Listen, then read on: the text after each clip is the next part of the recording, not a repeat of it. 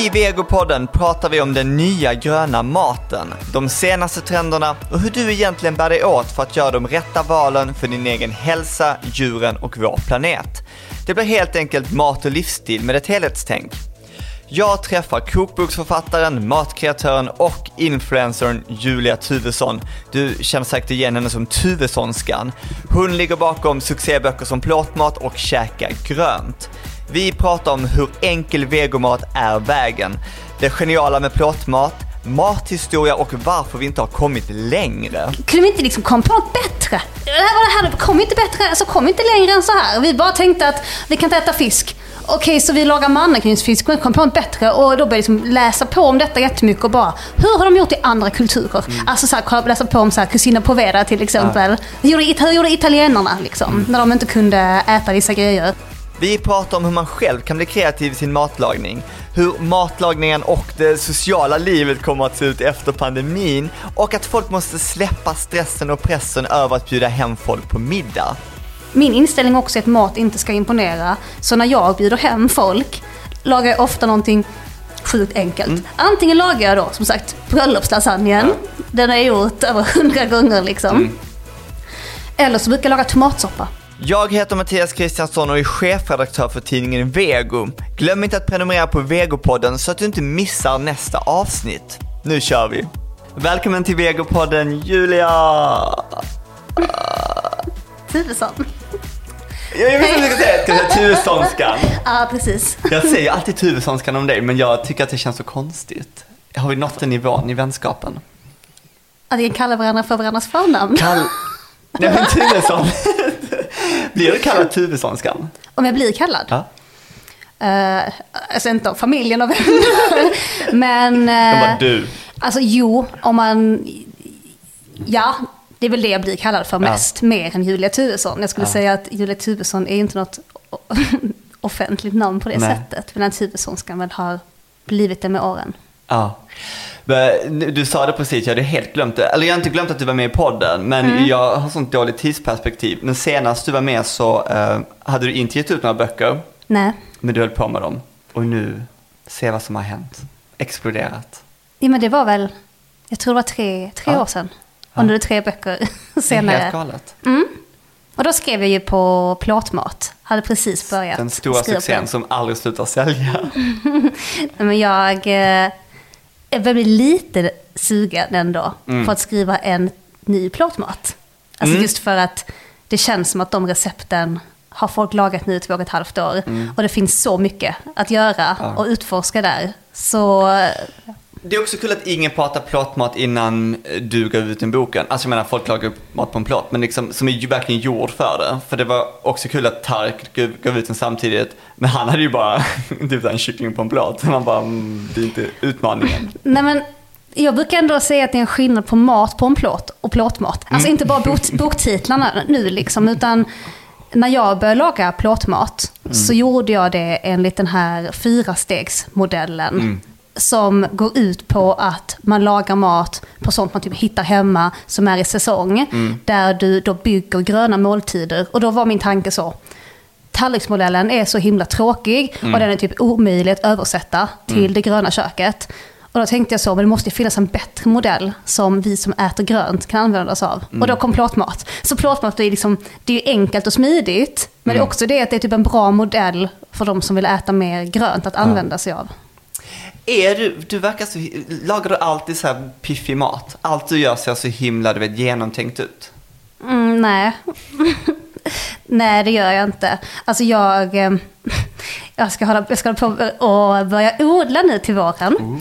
Och då så hittar jag eh, en fröblandning som heter Lazy Housewife. och så sa jag till min man direkt vad den passar mig för jag är Lazy Housewife. Mm. Alltså även om saker ser fint ut. Mm. Alltså, jag, gillar, jag gillar ändå när det är lite alltså lite nice ja. liksom. Men eh, den mesta maten jag lagar den är otroligt enkel. Men det, är det, vi, det är det som jag gillar med dig också och vi började prata lite om det redan innan vi satte igång podden. Att jag, jag kan bli så trött, eller så här, jag tycker man borde omdefiniera matnörderi. För jag tycker ibland att man tappar bort själva, du vet, det härliga med mat. Liksom smaken och det, allt runt omkring. Och så blir det bara teknik och det blir bara så här tråkigt prat om mat istället för att liksom göra något gött. Ja, alltså, jag tycker ju mat som teknik är alltså, oinspirerande Mm. överlag. Det är därför jag inte bakar heller. För bakning för mig det är typ mer kemi. Mm. Medan matlagning för mig är typ, det är bara kreativitet. Mm.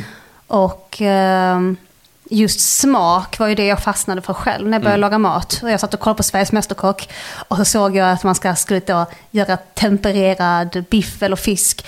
Och jag var bara så här, det lockar mig inte alls att laga mat med termometer. Mm. Det är inte min matlagning, men samtidigt var det den som man um, fick serverad. Alltså den man fick se Mm. överallt. Men när jag då började känna att okej, jag, kan, jag kan skita i det och så lagar jag mat med fokus på smak. Då kan man liksom kombinera två grejer bara. eh, Eh, och göra något riktigt kul med det. Ja men verkligen. Och sen, eh, ja, ja, nej, jag håller med. Och jag kan tycka att eh, ja, smak försvinner lite ibland. Men eh, något annat som jag också stör mig på bara för att, bara inne på en matnörderi. Jag hatar folk som pratar umami. Alltså jag hatar det. Det är så här, så fort man pratar vegomat, man bara det saknas umami. Jag bara, men håll, bara ät maten. Vi kan göra god mat ändå utan att liksom bryta sönder allt. Liksom. Allt behöver inte ha misopasta och sojasås. Nej, jag tror också att man, man kanske missar lite då att alltså umami finns väl ändå i typ tomat. Alltså typ Men tomat, tomat på burk som du då kokar ner. Det blir jättemycket smak. Alltså mycket handlar ju om att eh, få smak på saker som kanske inte är så goda som de är. Alltså det är tomat på burk. Det, är, det är inte äckligt men det är inte gott heller att äta ur förpackningen. Men sen så, så kokar du den i en halvtimme och sen är det stört gott. Ja. Jag älskar den typen av gre- grejer. Jo, men jag, bara gillar, jag, gillar, jag gillar att göra det där. Jag gillar att göra typ en, en säg tomatsås. Men jag gillar inte att prata om det som typ bryta ner till så här, ah, men du, du vet, gå ner på... Alltså man, man kanske fördummar vegokulturen lite av det också. Att, att grejen med att vara vegetarian eller käka grönt är en evig jakt på umami. Den är inte gömd. Mm, Nej. Alltså det är inte så att man liksom måste leta en evighet för att hitta bra smak. Nej. Så ibland kan jag tänka också när jag läser det att ja, så svårt är det inte att få Nej. bra smak av gröna råvaror. Nej, och ibland kan jag och sen så, man måste ju inte, ibland känns det som att alla bara trycker in den där du vet, man gör bara, en, eh, jag vet inte vad jag ska ta för exempel, typ en eh, carbonara som bara, men för att få den där fylligheten som bacon har så tar jag lite misopasta i också. Jag bara, den är god utan. Alltså man behöver inte maxa allt. Alltså det kan ju bara vara, det blir en nice pasta. Jag vet inte riktigt. Hallå, vad tycker du? Jag är jätteglad, vi är ju i Malmö nu ju. Eh, Och jag, eh, det är inte vår, men det är väldigt, det var vårkänsla idag. Det är det. Jag tänkte på eh, ett ämne som, eh, jag vet inte om du tycker det är kul att prata om. Jag gillar ju Stockholm, jag gillar Malmö också. Men eh, det är alltid kul att ställa Stockholm mot vad som helst. Restaurangutbudet i Malmö, varför tycker du att det är så fantastiskt här? Alltså det har hänt väldigt mycket här de Ja. senaste åren. Mm. Och det är en, vi har väldigt engagerade krögare här. Ja. Och just nu under corona så är det hur många ställen som helst som öppnar upp Ja. ändå och som vågar satsa just nu.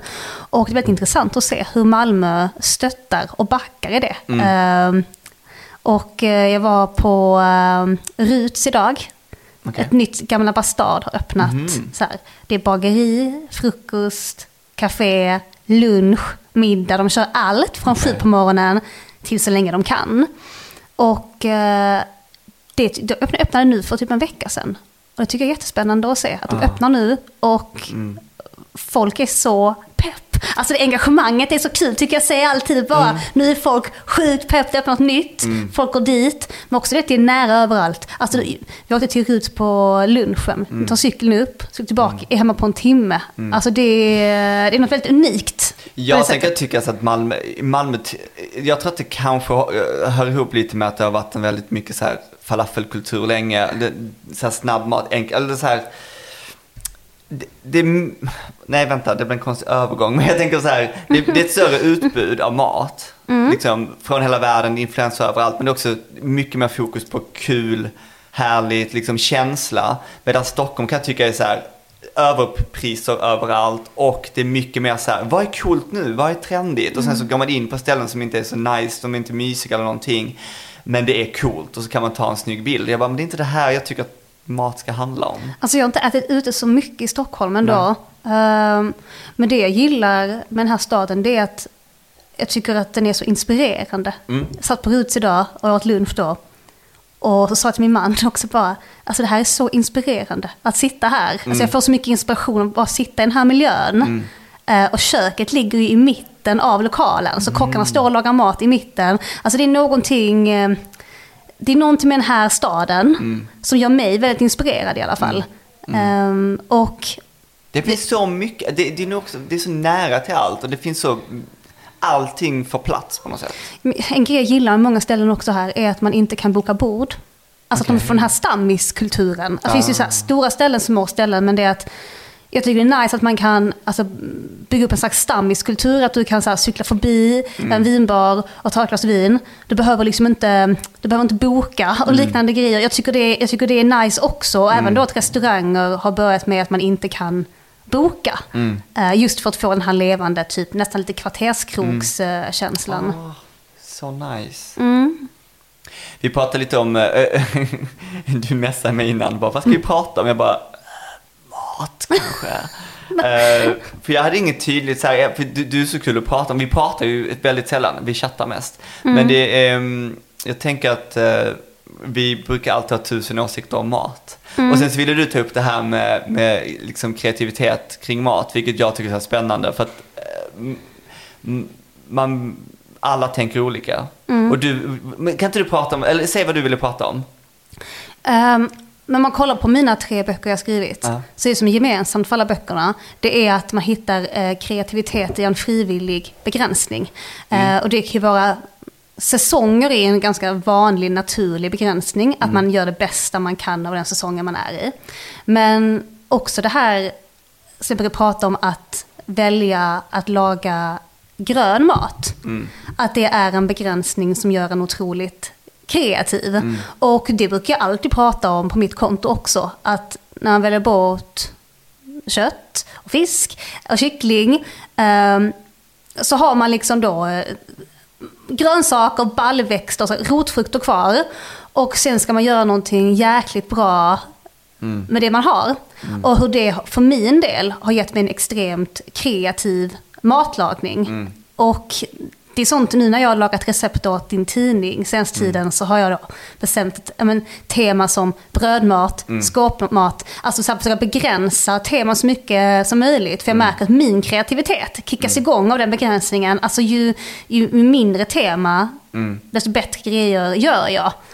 Och så försöker jag göra i vardagen också. Mm. Men känner, för ibland kan man känna, eller jag tänker att vissa känner att begränsningen också kan bli ett hinder. Men behöver man ha med sig någonting i bakhuvudet när man lagar mat begränsat på något sätt? Alltså jag, i plåtmat, så har jag skrivit en del om mina olika formler som jag använder mig av. Eh, Just för att jag gör en formel för pesto, en formel för hummus till exempel. Men även i den nya boken gör jag formel för gröna biffar och bollar. Och det är så jag funkar, jag tänker allting i formler. Alltså så här, men pesto är något grönt plus en nöt. Plus, alltså så skriver jag liksom ut, exakt så hä- händer i mitt huvud. Och det är så jag gör också när jag har en begränsning, att jag öppnar skafferiet och ska laga någonting vi har. Så kan ju man säga så, vi har ingen mat hemma, vi har bara ingredienser. Alltså för att det bara ser ut att vara liksom... Det finns liksom ingenting att arbeta med egentligen. Nej. Och då använder jag mig av de här modellerna i huvudet alltid. Att, ja men okej vi har eh, kikärtor. Vad kan jag göra på kikärtor? Och så har jag jättemycket kryddor hemma alltid. Men jag försöker hitta olika sätt att kombinera det på. Eh, med hjälp av de här typ formlerna. Och då är ju plåtmat även en sån formel. Skåpmat har jag en. Brödmat har jag en. Så liksom jag har byggt upp alla de här formlerna och det försöker jag alltså inspirera till på mitt konto också. Men även då i böckerna, att börja tänka mycket mer så här. För tallriksmodellen, den, den är ju smart egentligen. Men översätter den till ett gröna köket så blir det så, okej protein, det ligger där och, och blänger på mig. Hur löser jag detta? Ska du bara lägga lite bönor där liksom i hörnet? Eller ska du bara lägga vegokött? Redan där känner jag att då är kreativiteten borta. Och då är det så, om du då har plåtmat som är en grej, brödmat är en grej, typ att göra wraps, alltså en formel för en bra wrap. Det, det hjälper en jättemycket i kreativiteten att alltså, du har en begränsning, men så får du liksom leka inom den begränsningen med hjälp av olika liksom, hjälpmedel. Ja. Ja, men jag, jag tänker också på det att den, hela den, alla ser eh, den här eh, tallriksmodellen framför sig. Och då blir det ju hela den grejen att eh, Ja men då är, så, som vego blir det ju baljväxt sådär en liten eh, tårtbit. Men då tänker ju folk så här, "Jaha, ska jag bara äta de där bönorna sådär? Folk tänker ju inte på att man kan bara mixa hela och man borde verkligen göra en ny, man borde göra, ja som du har gjort i och för sig. med plåtmat. Ja men den är ju en, sen Käka grönt om min andra Mm. bok, där vill jag utöka det ännu mer. Så där skrev jag mycket om, Mm. alltså som händer i min hjärna, eh, just de här begränsningarna. Att tänka att, innan var det, innan tänkte jag åt kött så här, Mm. vad ska jag äta ikväll? Ska jag äta eh, färs, kyckling, ska jag äta lax? Alltså jag började där. Mm. Och sen så, men nu börjar jag tänka istället så, vad blir det ikväll? Blir det en wrap? Ja. Blir det en plåt? Blir det en gryta? Alltså så jag tänker där istället. Och sen plockar jag ihop grejer utifrån eh, det. Hur är du med, för att jag, jag är i sånt uh, skifte där jag, ehm, jag äter fortfarande väldigt mycket så här vegokött och sådär. Men jag är sån som inte riktigt, eh, jag tänker också att jag, jag försöker att äta mindre av det därför att jag blir kreativare med bönor och linser vilket jag tycker är roligare. Och jag tänker att många, jag kan tycka ibland att diskussionen handlar så mycket om att eh, göra saker som mat som ser ut som någonting annat alltid. Och klassikerna och husmanskosten och vad det nu kan vara. Vilket jag, det var ju, det var ju så som jag gick över till veganskt. Men sen jag kan känna att man ibland blir lite hindrad av det för att man tänker aldrig steget efter. Liksom. Men vad kan, man, vad kan man göra utöver det? Det finns ju hur mycket som helst man kan, man kan skapa. Ja, alltså jag eh, höll en kurs för, det var nog tre år sedan redan. Jag höll en kurs i kul- kulturhistorisk matlagning. Just Eh, och då lagade vi oss igenom svenskt 1900-tal. Och som hjälpmedel hade jag en uppsättning kokböcker. Allt från, jag tror, jag tror den första var från 1911. Eller 1917. Och sen så hade jag då kokböcker fram till 1990-talet. Och den här första kokboken då var en vegetarisk kokbok. Då från 1911 eller 1917. Tror jag samma. Mm. Ja, då vet vad det är för recept i den. Och när jag läste den boken, en sak som slog mig då, det var att veganerna lagat typ samma mat för hundra år sedan. För att det fanns med sån där, den där jävla mannagrynsfisken fanns med. Sen fanns det med morotsstollar och när jag såg mannagrynsfisken, jag bara, nej det är inte sant. Nej, den, den är med här också. Bara koka upp mannagrynsgröt, lägg den i en form in i eh, kylen, stek den, varsågod, då mannagrynsfisk. Han bara, nej. Som en fisk. Det är det, det, är det verkligen inte. Det, det här är inte gott. Och vi lagar upp detta tillsammans. För att så här smaka på det. Och bara, men det här är inte gott. Och då hade vi, tänkte vi så, ja men den här boken hade då använts en del under första världskriget. Alltså vegetariska föreningar hade hjälpt till så här hur man skulle, med information om hur man kunde äta eh, mer grönt. Eh, och den här tiden som man planterade grönkål i rabatterna vid, eh, vad heter det, det är ett torg i Stockholm, i norra Stockholm, typ Östermalm. Nej, det är, eh, det är Karlaplan. Ja, Karlaplan. Mm. Där planterar de ju grönkål i rabatterna och sånt. Eh, och eh, då tänkte jag på det, liksom att kunde vi inte liksom komma på något bättre? Det här, var det här, kom inte bättre, alltså kom inte längre än så här. Vi bara tänkte att vi kan inte äta fisk. Okej, så vi lagar mannagrynsfisk, men kom på något bättre. Och då började jag liksom läsa på om detta jättemycket och bara, hur har de gjort i andra kulturer? Alltså så här, läsa på om så här, Cucina Povera till exempel. Hur gjorde, hur gjorde italienarna liksom, när de inte kunde äta vissa grejer? Eh, hur gjorde man typ under Ramadan liksom så här? Och så började jag läsa om falafelns historia och jag började läsa om de här svingoda grytorna. Och jag bara så här, ja men gud vad goda grejer, saker som folk lagar fortfarande och älskar. Och vi bara, mannagrynsfisk. Nej, jag. Och jag kan bli så här, men som nu när kille från Indien. Och du vet så här, jag har ju inte varit så intresserad av indisk mat så mycket tidigare. Men sen så slås, alltså det, fine, jag slås av att det finns väldigt mycket vegetarisk mat som bara är naturligt vegetariskt som man inte ens hör talas om här för här gör man en typ av dal. Men också liksom diskussionen där handlar ju inte om, det är också sån konstig grej att vegomat är men hela, att det inte är manligt, blah, blah, blah, eller att det är så töntigt eller något, hela det där tjafset nu som folk tycker att det där är inte riktig mat. Och det är, det är inte ens en sån diskussion där. Det är så här, det är mat. Det är oftast är det, är det en del av någon så här varierad kost liksom. För att det är en bra, baljväxter är bra. Och det är så är det många på många delar i världen liksom. Eh, Men det är så intressant att det, det är många grejer som spelar in. Sen tror jag också att Sverige, vi har inte haft så mycket grönsaker rent historiskt heller. Så att kanske, på ett tag har jag sagt, jag var som du, jag bara, men varför har man inte varit mer kreativ? Men det kanske ligger något i att man kanske inte haft så mycket att vara kreativ med. Nej, men jag tänkte också på det, att bara, men hur har det här påverkat vår matkultur? Att vi inte haft så mycket att arbeta med, att man typ åt gröt varje dag kanske. Eh, sånt tänkte jag på ganska mycket, att vi inte haft så mycket att arbeta med. Vi har gjort vårt bästa. Men det tänker jag med eh, vegokött då, att, det heter vegokött, eller hur? jag säger det. Att eh, jag älskar vegofärs.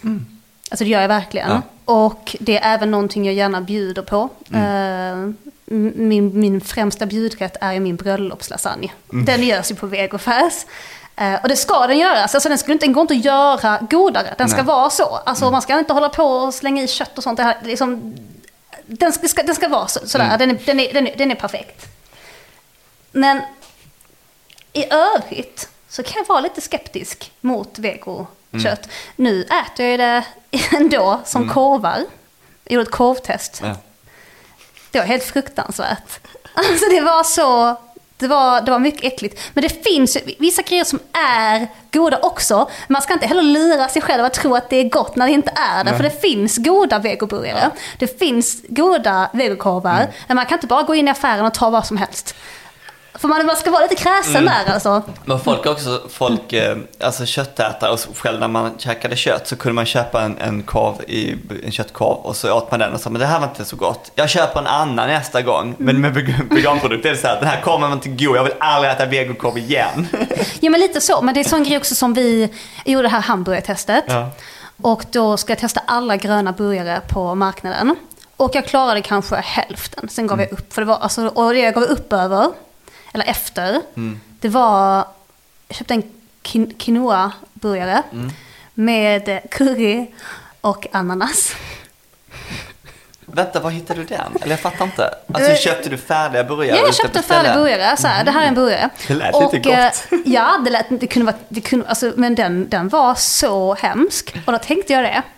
Jag tänkte så, man, tänk så äter man allt liksom. Men man får för sig en dag att nu, idag ska jag testa Mm. Ja. grilla. Jag tar den här vegoburgaren som finns i butiken. Mm. Och sen kommer hem.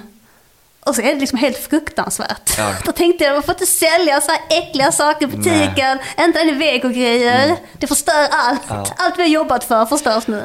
Ja, men det är så svårt, jag tycker det är så en svår balansgång också för att ehm, Alltså som nu när man äter, nu, när, nu äter jag ju bara växtbaserat och då, då blir jag så här På samma sätt som att folk som äter kött kan bara göra så här, men jag orkar inte, jag bara steker korv, nej ta något annat. Um, bara gör någon så här världens simplaste rätt som inte är så god men det är mat. Och det, vegovarianten kanske blir ännu tråkigare för de människorna då. Men för mig är det så här, fine, jag pallar inte göra något annat idag. Nej. Så man ändrar ju också så här, eh, men det är väl hela grejen att man, att man ändrar smakpreferenser och sånt där. Men sen är det också halv, man vill inte glömma det heller, det här är till och med helfabrikat. Mm. Alltså du går till frysdisken och köper en färdig burgare.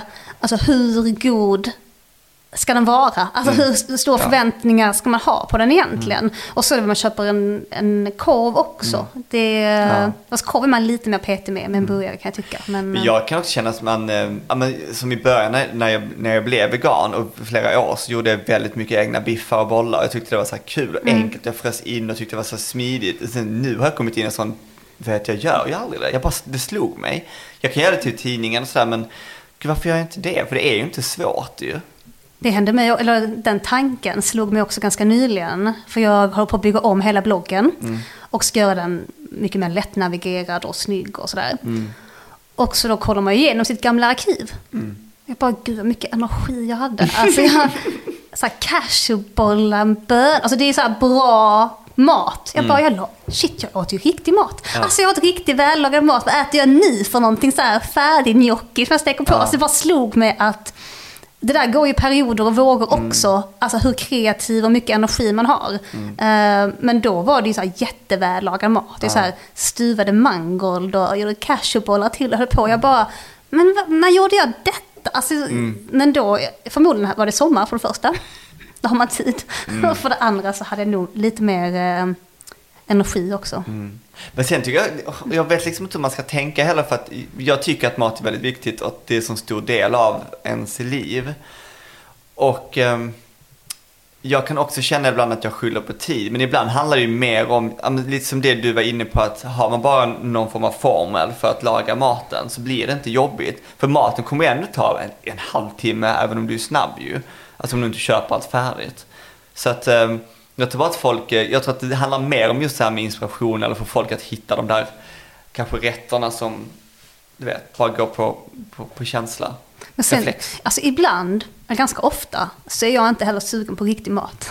Nej, jag vet. Ibland vill man bara äta en grillad macka. Ja, alltså på kvällen man bara, "Ah, men jag vill, inte ha, jag vill inte ha riktig mat. Jag är inte sugen på riktig mat. Jag vill bara ha, men typ, då som så färdigstekt gnocchi. Jag steker på en liten gnocchi och äter liksom med någon tomatsås. Som är färdig. Alltså att jag tycker det är liksom väldigt, det är något nice och mysigt också. Vad- Men dina följare, eh, jag antar att de är väldigt blandade. Mm. Har du märkt någon skillnad? Alltså, vad, vad, vad, är din känsla av att, vad folk gillar för mat? Ehm, folk gillar allt som är enkelt. Ja. Ehm, det ska vara få, få råvaror och vara mycket smak ändå. Det är de bästa grejerna. Och det får inte ta för lång tid heller. Ehm, alltså ibland har jag lagat någonting som tog lång tid som jag själv är jättenöjd med. Mm. Bara, men det här kommer folk älska. Så jag bara, nej. Det som vi lagar tar för lång tid liksom.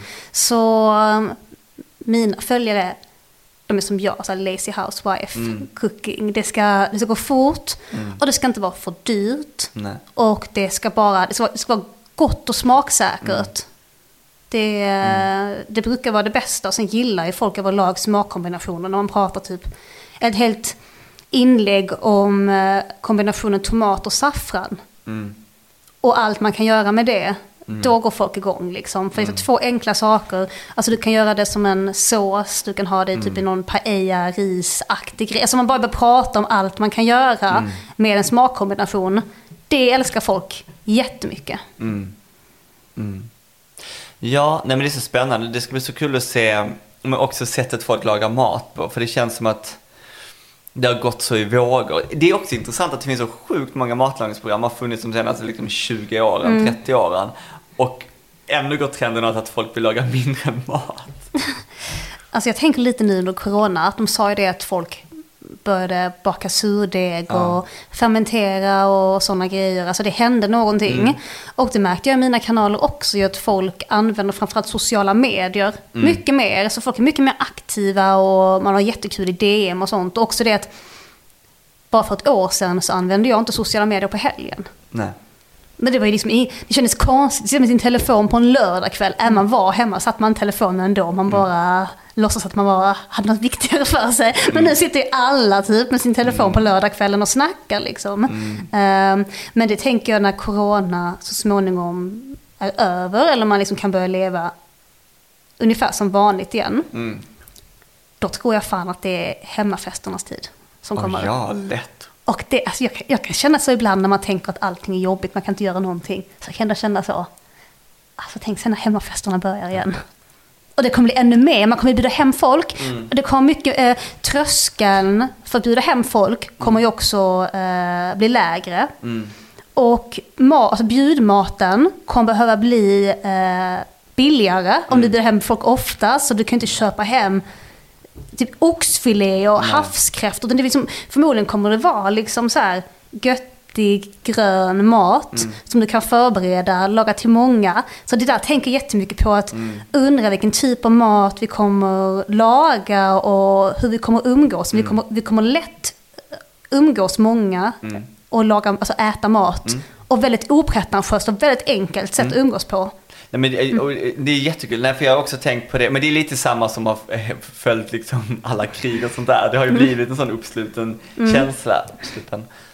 Eh, Men, och jag, nej, och jag, det ska bli spännande. Ja, men det ska bli jättespännande att se. För jag har ju själv blivit, alltså även nu under corona när man har typ träffat någon vän och sånt där. För jag har ju, dels har man ju haft, börjat ha kontakt med vänner som man kanske inte hade kontakt med innan. För helt plötsligt så sitter man ju där och tycker att, ja nu har jag tid att skriva i alla fall.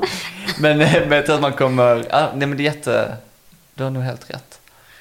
Men det ska bli kul att se just maten, det ska bli jättespännande. Men men Food and Friends gör ju sådana matrapporter, Ja. trendrapporter varje år. Mm. Och de har tagit upp många år att folk vill inte bjuda hem människor för att det känns som ett sånt projekt. Ja. Alltså för, för det första för det blir dyrt, Ja. för det andra för man behöver typ städa massor. Mm. Och sen är det också ett, en sak jag märker i mina kanaler ofta när man pratar om att man vill laga, laga mat som imponerar. Det tänker jag Okej. ofta på. Att det här är inte helt bra heller. Att vi har den tanken att mat ska imponera. Nej. Alltså att man känner att bjuda hem folk och äta ihop blir en prestation. Nej. Då brukar jag alltid säga, om du känner så, så kanske det är bäst om ni lagar maten tillsammans. Alltså för att få ner, för, om du känner så, Ja. att jag ska laga någonting och imponera. Men, men känn, gör inte så, för att det är som att man bygger upp det för att det ska vara det var jobbigt. Och sen, Mm. Min inställning också är att mat inte ska imponera. Så när jag bjuder hem folk lagar jag ofta någonting sjukt enkelt. Antingen lagar jag då, som sagt, bröllopslasagnen. Mm. Ja. Den har jag gjort över hundra gånger liksom. Mm. Eller så brukar jag laga tomatsoppa. Ja. Alltså just för att hålla nere, alltså, hålla, för jag tänker annars att folk kanske tänker så att, det, att man eh, jobbar med mat, man är kokboksförfattare, så man väntar sig att det ska komma hem. Mm. Ja. Och så kommer det vara så här, eh, värsta käket. Och sen om man ska bjuda hem till dem, vad ska de då göra för att jag ska Ja, känna mig ja. nöjd? Jag tänker alltid det bästa jag kan göra är att hålla så här, en, en rimlig nivå. Mm. Typ tomatsoppa, en massa tillbehör, trevligt vin Ja. till bröd. Och så umgås vi kring det och försöker hålla nere, hålla, hålla nere eh, de här eh, alltså prestationsångesten som folk får av mat. Ja, och jag kan tycka det, för jag gillar att ha folk på middag. Och jag gjorde också den grejen att jag, precis det där, sänkte bara nivån. Mm. För att, eh, för det är också, det, det var hela den uppenbarelsen jag fick om att mat ska handla om att umgås och ha det nice. Det ska inte vara tråkig mat, men man kan göra så enkelt. Jag, det kan verkligen bara vara en nice krämig pastarätt. Och, det, och folk blir jätteglada. Och jag, för jag insåg att jag, när jag går bort hos folk och det räcker med att de brer en macka till mig så tycker jag att det är nice. För att det är någon annan som gör det. Och eh, just att jag jag, jag är också väldigt anti så här finporslin-grejen. Att man, att vet, nu har vi gäster, nu ska allt vara extra. Jag är till och med ett sånt som, du vet, säger till vännerna, kom, hem, kom hit i mjukisbyxor, vi ska bara sitta och käka och lyssna på musik eller något. Så att, ehm, ja. Ja, men det är ändå någon, det är en rädsla folk har av någon anledning. Mm. Och någonting som jag tänker att som matprofil kan man ändå jobba lite på, på, på det där. Eh, och just nu har man inte bjudit på mat på evigheter. Nej. Men jag tänker mycket sen när man börjar göra det igen, det här med hur man äter och samlas kring mat. Och det skriver jag mycket om på mitt konto. Att, Ja. eh, jag bodde i kollek- kollektiv eh, tills jag eh, fick barn ungefär. Mm. Och då körde vi på torsdagsgrillning. Mm. Så hela vårsäsongen, så vi i kollektivet bjöd in till Mm. torsdagsgrillning. Och sen fick man komma dit som man ville. Och så tände vi grillen och alla fick ta med vad de ville. Och så grillade vi och satt ute och åt. Och det gjorde vi varje torsdag. Ja. Och sen introducerade vi på vintern måndagssoppa. Mm. Då kom man hem och så åt man soppa. Mm. Och så satt man och åt tillsammans och bara hängde. Och det tänkte jag att sånt vill jag göra, det är sånt jag längtar efter nu. Att bara ses, bara ses och äta och hänga. Och inte tänka att ja, man driver någon hemmarestaurang. Nej. Typ nu ska jag laga trerätters och imponera och bjuda dem på det bästa någonsin. Men jag är på, på tal om det, jag har ju pratat så länge om att jag vill ha så här eh, supper club. För jag tycker att jag bara vill, jag bara, ett jag vill lära känna nya människor. Ehm, och jag vill känna människor som är intresserade av mat. Och det behöver inte vara nödvändigtvis vara bara veganer, men vet, folk som är intresserade av vegomat. Och bara blanda, för det är, så här, det är en sån kul grej. Och just att maten ska vara så sjukt opretentiös. Och att man inte får veta vad det är. Och jag bara, du får vad du får liksom. Och jag kommer inte stå här och typ skära grönsaker i fina tärningar liksom. Men det ska bara vara god mat och sen ska vi umgås och skåla. Men ehm, vilken, vilken diskussion i vegovärlden är du mest trött på? Finns det något ämne som du bara så här, "Åh, kan vi bara sluta släppa det där? Jag vet inte. Alltså grejen är att jag driver ju ett konto med enbart vego. Men det verkar ibland som att folk har missat det. För när jag frågar så, vad ska vi äta i helgen gänget? så är ibland ja, men tre femtedelar kött. Och det, det är inga konstigheter, det är inget, det är inget problem alls. Men jag tänker ibland så att, ja men det är lite, då känner jag ibland att, det är lite det jag vill att kontot skulle vara. Det ska vara ska- det ska vara vego och ska inspirera människor att äta grön mat. Men jag har inte velat ha det så uttalat. Nej. Så att folk går in och börjar följa bara, åh här är en massa nice mat. Men de tänker inte, nu börjar jag följa ett vegokonto som bara lagar vegomat. Så jag tror att jag, de där olika samtalen, de har jag nog sluppit skulle jag säga faktiskt. I alla fall senaste tre åren. Första två åren var det en del. Ehm, Men det har bara mattats av efterhand. Jag får inga sådana. Nej. Inte som jag kommer på nu i alla fall. Vad, vad brukar du få för något? Nej, jag tror mest att det är som när man följer i Facebookgrupper. Men det handlar nog mer om att eh, men det är lite den här, i- ibland kan man få en känsla av, och det tror jag att många som följer vissa ve- vegetarian och vegangrupper på Facebook, att det är väldigt o, eh, det är lite så här, det ska, det, tanken är att det ska vara en väldigt inbjudande, välkomnande rörelse, eller vad man ska säga, för att vi vill att folk ska käka vego. Men tar du ett felsteg, you're cancelled. Det, är lite här, det finns inte utrymme för att eh, växa sig in i, i vegovärlden, utan man, det ska vara 100% och inte, och sen ska man göra det av rätta anledningar. Och jag, och jag vet att jag, folk folk tycker att jag var lite mesig i början, och säkert fortfarande, för att vi inte är så hårda med det där och säger så här, men alla måste nu, nu, nu. Utan vi är mycket mer så här, kom, jag kan visa lite god mat och sen eh, kan de väl få inspiration. Eh, liksom, eh, många, eller så här, många vet ju varför de borde äta mer grönt. Och då vill jag hellre vara den där trevliga vännen som bara visar god mat. Men det är, jag tänker alltid också att det är en vinst. Alltså så, jag åt inte god mat förr. Och sen började jag då äta massa mat på, på rotfrukter och baljväxter och sånt. Med målet att det ska vara billigt. Ja. Och så blev det skitgott. Så för mig har det aldrig varit så. Jag försöker aldrig någonsin säga att ni ska göra det här för eh, planeten eller miljön eller någonting. Utan jag, jag säljer in alltså helt och hållet. Ni ska göra det här enbart för er själva. Ja. För det är så gott. Ja. Alltså jag har alltid hållit den nivån i att, eh, att det är därför ni ska äta det. För det är Mm. gott. Och det tycker jag också att Vegomagasinet inspirerar till. Att den här maten ska ni laga. Mm. För det är bra, god mat. Jag kommer att tänka på det nu. En fråga jag brukar få. Ja, Den frågan handlar om näring. okej. Den får jag ofta. V- Vad man ska få i sig. Eh, den handlar ofta om mig, hur jag tänker kring näring. Ehm, och- och jag bara, va? Vadå? Ja, men hur tänker du kring, kring näringen? Du dig. Jag bara, det gör jag inte. Det gör jag inte. Jag gör, nej, det gör jag inte. Alltså jag, jag gillar ju att äta. Ja. Så jag, jag äter ju mat. Och jag, jag, så jag tänker så, så länge jag äter. Mm. Och sen när man äter, äter mig mätt så får jag i mig mat uppenbarligen. Och sen tänker jag när man då jobbar med mat. Mm. Man äter ju, du vet, man äter ju så varierade grejer. För att ena dagen lagar man typ så här Ja. snacks. Och sen lagar man grytor och sen lagar man gratänger. Så man lagar ju så himla mycket mat. Är inte man, man står ju inte och lagar samma rätt Nej. varje dag ändå. Men den frågan har jag blivit lite, lite småtrött på. Så här, hur vet du att du får i dig allt? Och sen, eh, hur ser dina värden ut? Tänka så, men det skulle jag inte vilja dela med mig av ändå. Alltså, eh, oavsett. Nej, man undrar lite vad de vill komma med ibland. För att jag kan känna så här, men försök sätta mig på plats eller någonting. Och jag kollar inte heller, jag menar jag gjorde inte det innan när jag käkade kött. Och jag käkade så, alltså jag var verkligen kött och potatis. Och ingenting mer. Och om någon tror att jag fick i mig någon varierad kost där så, Men jag tänker att det är kanske någonting som man har lärt sig och att man då söker sig till olika offentliga profiler för att fråga. Jag tror att alla får det som arbetar med vegokost.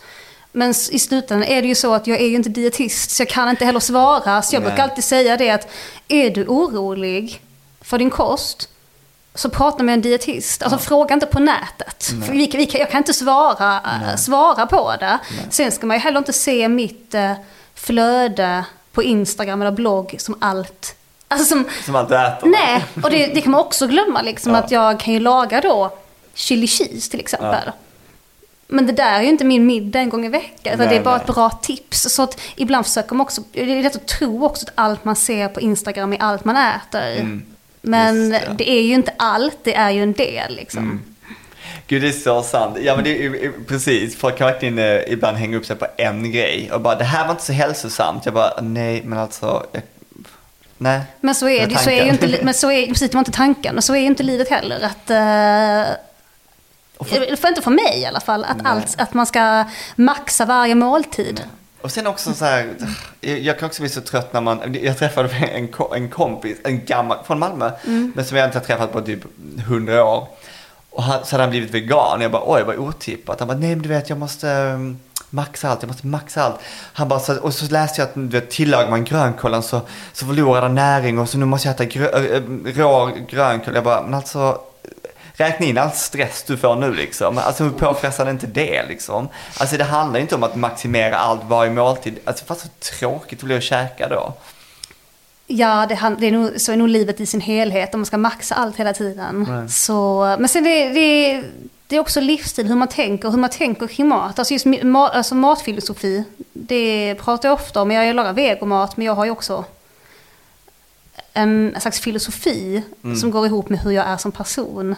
Ehm, men det är att jag har ju inte velat bli hela ett vego-ansikte utåt. För jag har också inte känt den Lyckades ju med. Nej. Nej men det här att jag är inte vet- för jag tänker också det blir som press också. Jag tänker ibland om man blir en vegoprofil så, så kommer det betyda mer än mat. Alltså det, Att vara vego idag, för min del handlar inte bara om maten utan ofta handlar det också då om miljön, Mm. djuren, hälsa, näring. Mm. Alltså det blir så mycket Mm. att jag tyckte det var lite svårt det här. Men jag vill bara inspirera kring matglädje. Mm. Och det är det vill jag på mitt konto. Sen kan man komplettera det med andra konton så man får helheten. Men det, det jag tyckte var svårt just det här hur man ska Alltså hur man ska separera, hur kan man separera de här sakerna eller behöver jag lyfta alla de här grejerna just på grund av att jag lagar grön mat? Och så ser jag andra vegoprofiler som gör det ju också. De, de lagar grön mat. Men de pratar också om miljön, de pratar om planeten, de pratar om djur. Jag tycker, jag tycker det har varit svårt ibland den gränsdragningen att mat och politik, mat är politik men Ja. behöver jag, eh, behöver jag prata om det? Och Precis, så behöver alla som sysslar med vego prata om det. Jag, kan, jag, och- och jag, jag vet inte om det är för att man, innan jag själv blev vegan så kunde jag bli så, jag blev själv väldigt mycket, vad säger man, taggande utåt när man bara slängde, när man kryddade vegomaten med typ ett dåligt samvete. Det är därför jag har hållit mig borta från det. Nu är det ett annat klimat så att nu kan man, nu kan man ju lyfta det på ett annat sätt. Men jag tänker också att Folk kommer aldrig kompromissa med smak och det, det får man säga vad, man vill om. Men folk kommer aldrig kompromissa med maten bara, bara för att vara en bra, bra människa. Nej, men jag tänker också det att... Alltså kompromissa kan... med smak, som- det måste vara gott, det är det jag menar. Ja, men mat ska alltid vara... Ja, mat ska ju vara, vara, vara god, den ska vara trevlig. Men... Trevlig. trevlig. Ska vara trevligt. Nej, men det är, jag, tycker, jag tycker det är, det, är, det är svårt med Instagram på det sättet att ibland väntar sig folk att man ska vara allt. Mm. Och mat... Kan mat bara vara mat? Alltså jag, jag, jag har inte ens svarat på det själv. Och jag märker att jag fastnar lite i det. Men jag har tänkt mycket på det. Att kan mat bara vara mat? Eller har jag ett ansvar att lyfta olika saker? Eller gör jag det indirekt Ja. i mitt sätt att vara på? Alltså i den maten jag lägger upp. Gör jag, gör, jag gör ju någonting i det. Nu blir det jätteflummigt, men du fattar det här Ja. med det, det, det, det, slår mig mycket. Liksom. Jag kollar på hur andra väljer att göra också. Nej, jag tycker att den är svår därför att jag får också sådana, du vet, helt plötsligt ska man ta ställning i så många olika frågor och jag bara, men andra gör, kan inte vi bara vara den där fina länken däremellan, vet? Du, de här kan prata om det här som leder till att folk vill göra det här och då har vi en lösning. Ehm, Men nej, den är svår och det är lite så här sociala medier-grejen också att man, alla ska vara så woke och då blir det så att då finns det inte utrymme för att eh, för att göra snedsteg, då måste man verkligen inte bara liksom stå för väldigt mycket grejer, utan man måste också vara sjukt kunnig. Och jag är inte sjukt kunnig. Men ibland tar det tid också. Att man behöver lä, läsa, alltså läsa på ett tag. Det kan jag som- tänka i alla fall. Jag som jag, bara skicka vidare till Gustav. jag bara, han kan allt. Vet, har jag faktiskt gjort någon gång när någon har frågat någonting. Så han är lite vegopappa liksom. Ja. Så när någon ställer frågor som jag inte kan så brukar jag vara så. Det känns som att du borde prata med jävligt gott Gustav om detta. Och när det är eh, dietistfrågor så har jag sagt så. Portion av tian Hanna är eh, dietist. Sen såg jag att han hade tagit bort att man kunde kommentera i stories. Och tänkte de kanske fick sådana frågor hela Ja, tiden. det. Inte på grund av att jag bollar dit dem utan just på grund av att det kanske är vanligt. Om man, jag vet inte om man är dietist i sociala Mm. medier, att folk frågar, jag ska fråga henne, men jag tänkte, det slog mig ändå då, jag tänkte, undrar hur det är att vara dietist Ja. på sociala medier. Om, man, om folk, men jag, jag får ju frågan, jag kan Jag ju vet. ingenting om det. Tänk om du kan någonting om det. Ja. Mm. Men äh, umgås du med många från eh, sociala medier? Ehm, alltså det är så svårt att säga nu på grund av hur det varit senaste året. Men innan så både och. Ehm, jag, eh, jag använder ju min, mina DMs väldigt mycket. Alltså jag, jag är en chattare av rang. Alltså Mm. Jag sitter sant? där hela, jag chattar i flera timmar om dagen. Mhm. Ehm, och tycker det är det roligaste med Instagram, är att prata med följarna. Ja. Och där har jag även, alltså, min bästa kompis idag har jag hittat i, i mina DM. Är det sant? Ja, vi är jättetajta, vi Vem- familjesemestrar. Och hon, men hon är inte någon, hon är ingen influencer så. Är hon inte känd? Li, lite. Nej men, eh, men då, eh, mina, mat, alltså mina Mm. matbloggskollegor, Mm. ja många har jag kommit ganska nära under åren. Jag tycker, jag tycker om dem liksom. Eh, jag tycker vi, vi, vi, har- vi har kul ihop och Ja. jag tycker det är ett fint litet community vi har tillsammans. Mm. också man ska inte underskatta hur mycket vi har hjälpt varandra heller. Mm. Eh, jag, är faktiskt all, jag är helt ärlig, jag har aldrig känt av någon konkurrens Nej. matbloggare emellan. Nej. Och det är jag så otroligt tacksam för, för det hade Mm. inte varit kul. För man har inte kollegor heller när man är frilansare och jobbar med mat. Så jag, värde, alltså jag, jag vär, värdesätter verkligen den relation jag fått med mina Mm. matbloggskollegor under Mm. åren. Men det är så kul för att det är så, eh, och det, folk hittar säkert sånt här överallt, men det är så kul när det är, okej nu är det ju vårt jobb, Mm. vänta, hur ska jag säga det här? Ja men det är kul att ha folk att prata om i en nisch liksom, som, är, som också brinner för exakt samma grej. Och jag fattar att det är därför folk går in i, med i organisationer och sånt där också, men eh, det är, det, ja, det, är, det är kul för att det är också så här du vet, vad ska man säga, veganvärlden är också så himla, alla pratar om det som en stor klump liksom. Men det är ju så här sjukt spridda liksom, människor från överallt som bara råkar ha samma kost. Det är liksom inte, ja, så att det är inte en homogen grupp liksom. Så man träffar ju helt olika människor. Ja, men det jag är jättetacksam för det, för det pratar jag och min man om ofta. Att, alltså jag är mattokig, vilket Mm. innebär att, och nu har jag också blivit vintokig, alltså det är bara, hela det här intresset, det bara utökas hela tiden. Alltså allt man kan äta och dricka Mm. är jag intresserad av och det blir bara mer och mer, det tar aldrig slut. Liksom. Det, går, det kommer aldrig ta slut, det kommer bara fortsätta i all evighet. Mm. Och ibland kan jag bli helt överväldigad av det. Bara, Mm. Det är så mycket saker jag måste äta och dricka, jag måste hinna äta och dricka allt. Ja. Och min man tycker inte det är jättespännande, jättekul. um, och jag tänkt ibland att, fan vad Instagram räddar mitt äktenskap. För att jag kan ju sitta på kvällen och sen kan jag lägga upp en bild på någonting jag åt. Mm. Alltså min man, han är så, ja det var gott. Så det är inget mer. Alltså, är, men där kan jag sitta och prata i timmar Mm.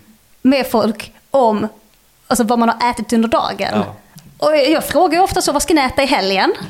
I mina DM så får jag in så hundratals kommentarer. Jag läser ju allt, jag tycker det är, jätte, alltså det är så, Mm. Oj. jag tycker det är jättespännande. Alltså jag svarar på alla DMs. Skämtar du? Alla DM svarar jag på, alla mail. Jag chattar med folk och varenda ny följare som kommer in. När ni slutade för ett tag sedan, men fram till jag hade ungefär 50 000 eh, följare, klickar mig in på varenda profil dessutom. Ja, ja, ja, det var någon som var sur för att jag eh, så sällan svarar på kommentarer och jag bara, jag har alltid, alltså jag, ibland, jag har inte tid med det. Sen, så, sen är jag lite så här, jag, jag vet inte om jag ska avslöja, men jag, jag är väldigt, jag har väldigt bra, jag har bra självförtroende. Men Mm. ni vet, ibland när man jobbar mycket och det är någon som skriver en dålig kommentar på ett inlägg, alltså jag blir verkligen så här, nej, nu lägger man ner tidningen, det räcker, du vet så här.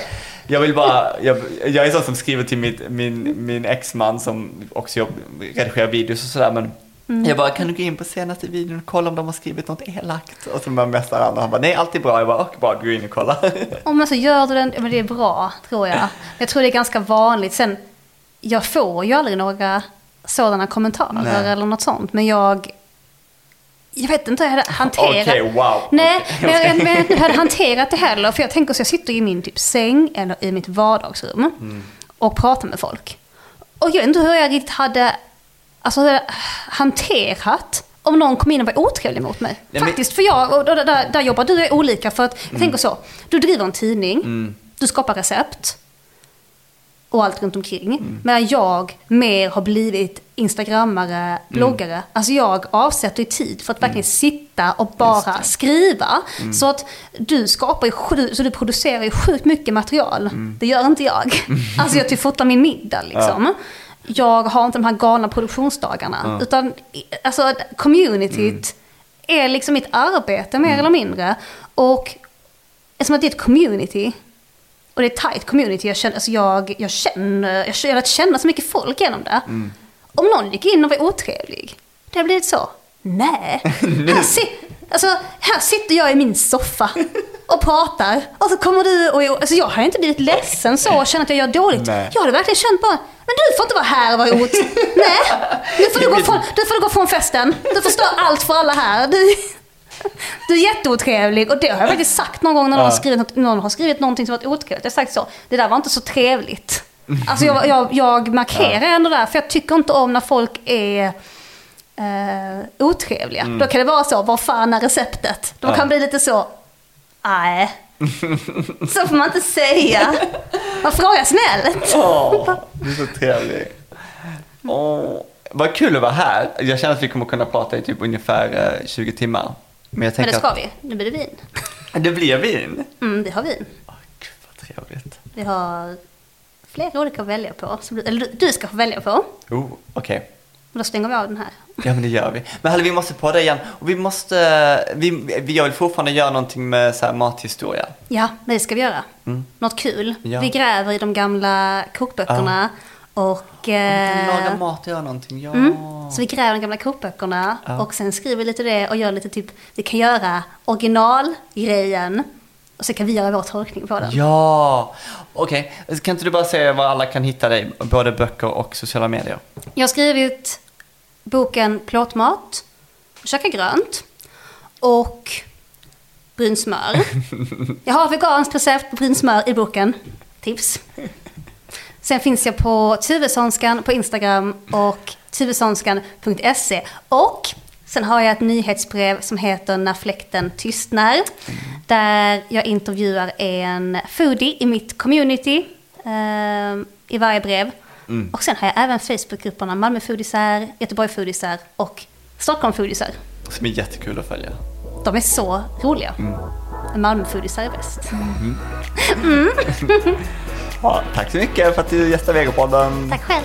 Vegopodden finns där poddar finns. Lyssna gärna på våra andra inspirerande, tänkvärda, roliga och intressanta avsnitt om grön mat och livsstil. Du har väl inte missat tidningen Vego, Sveriges största och första helt vegetariska mattidning.